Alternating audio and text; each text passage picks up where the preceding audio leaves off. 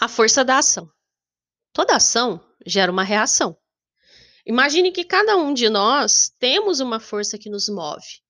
Você pode chamá-la como quiser, mas essa força existe e deveria nos mover.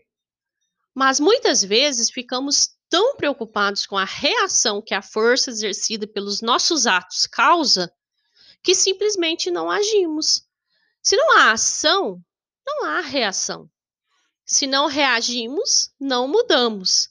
E se não mudamos, o mundo à nossa volta permanece o mesmo.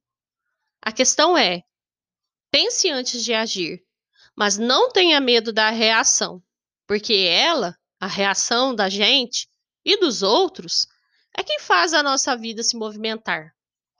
Portanto, não desista de agir por medo e não tenha medo do que virá.